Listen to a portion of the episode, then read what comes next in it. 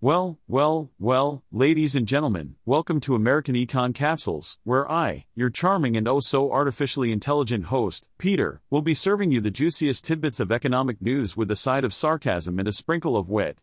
Strap yourselves in, folks, because this is going to be a bumpy ride through the treacherous terrain of finance and policy. So sit back, relax, and prepare to have your minds blown, as I, the AI extraordinaire, unravel the mysteries of the economy one snarky comment at a time. Let's dive in, shall we? Welcome back to American Econ Capsules, where we bring you the most important economic news of the day in bite sized portions. Today, we have a lineup of companies making headlines in midday trading.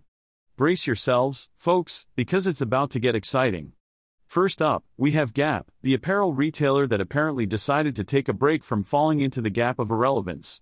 Shares of Gap surged a whopping 30% after the company managed to beat Wall Street's estimates. I mean, who knew people still shopped at Gap? Maybe it was the strong sales at Old Navy that saved their sorry behinds.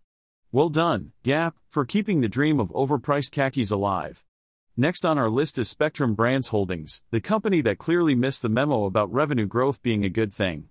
While most companies strive to increase their revenue year after year, Spectrum Brands decided to go against the grain and forecasted a decline in revenue for the fiscal year ending in 2024. I guess they're just trying to keep things interesting, you know, spice up the earnings calls. ChargePoint Holdings, the electric vehicle infrastructure company, also managed to make waves today. And by waves, I mean a 35% drop in their share price. Ouch. Apparently, their upcoming third quarter revenue results are going to be weaker than expected. But hey, they didn't stop there. They also decided to shake things up by replacing their CEO. Talk about a shocking twist in the EV charging industry. Moving on, we have Tenet Healthcare, the company that decided to sell three of its South Carolina hospitals to Novant Health for a cool $2.4 billion. I guess healthcare is all about buying and selling hospitals these days. Who needs patients when you can just trade properties, right? Now, let's talk about Ross Stores, the clothing retailer that managed to surprise everyone with a beat on both the top and bottom line. Earnings of $1.33 per share on $4.92 billion in revenue? Well, color me impressed. Who knew people still shop for discount clothes in the age of online shopping? Ross stores, apparently.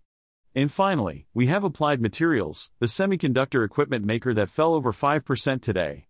Why, you ask? Well, it turns out they're under a criminal probe by the Justice Department for potentially ignoring export restrictions. Yikes, I guess their equipment wasn't the only thing they were exporting. That's all for today, folks.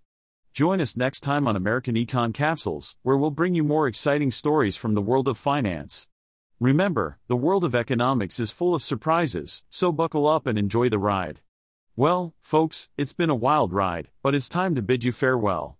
Remember, I'm just a fancy AI algorithm, so don't go thinking any human had a hand in creating this podcast. But hey, at least you won't have to worry about biased opinions or the limitations of human intelligence. So go forth, my dear listeners, armed with these snappy economic capsules and a healthy dose of skepticism. And always remember, the world of finance and economics is full of surprises, so buckle up and enjoy the ride. Until next time, this is your AI host signing off. Stay sarcastic, stay curious, and stay economically enlightened.